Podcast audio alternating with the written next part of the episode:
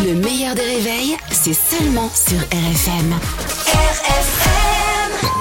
À 80 avec Pascal Atenza sur RFM. Salut Pascal Atenza sur RFM. Salut, Albert, Salut, Pascal, Caroline. salut, salut. Alors dès la rentrée scolaire de 2024, la France va adopter pour les mathématiques la méthode de Singapour. Oui, méthode euh, très simple et efficace. La méthode euh, dite de Singapour. Les enfants du primaire jusqu'à la sixième font euh, des maths euh, tous les matins et des Nike l'après-midi. Ensuite, ensuite, Gabriel Attal a décidé de faire des groupes de niveau, c'est-à-dire les mauvais avec les mauvais et les bons avec les bons. Alors deux anciens ministres de l'Éducation nationale, Najat Vallaud-Belkacem et Benoît Hamon, sont vent debout euh, contre les groupes de niveau.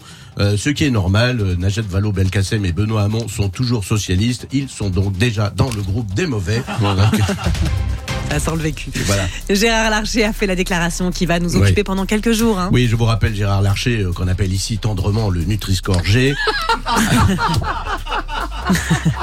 a fait une déclaration incroyable chez nos camarades de, de RTL. Il a dit, euh, vous le savez maintenant, écoutez, Ferme ta gueule. voilà, une phrase qui a eu des conséquences puisqu'après avoir dit Ferme ta gueule. RTL annonce que Gérard Larcher intégrera les grosses têtes en remplacement de Roselyne Bachelot. Alors il faut savoir que Gérard Larcher, on l'invite dans les radios toujours euh, le matin, hein, c'est plus sûr, toujours inviter Gérard Larcher le matin. Si tu l'invites aux 20h par exemple, la seule déclaration qu'il peut faire c'est quand est-ce qu'on mange? Donc le matin euh, ça va. Euh, le président euh, du Sénat, c'est quand même pas rien, euh, qui dit ferme ta gueule, hein, ça s'arrête plus au Sénat, hein, ça dit des gros mots, ça fait circuler de la drogue, ça harcèle sexuellement le Sénat. C'est GTA 6.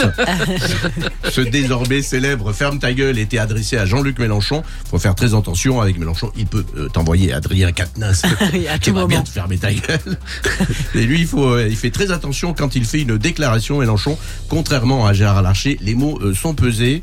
Bref, on dirait, non, ben je la raye celle-là parce que je pensais qu'elle était bien. On est passé à côté. On met, il y en a tellement. Parfois, Oui, tu ça, sais, je- euh, je- ça n'arrive pas jusqu'à notre cerveau. Bref, on dirait le clash, le, le- le clash Booba Caris. Les gars, ils se la jouent Bad Boys.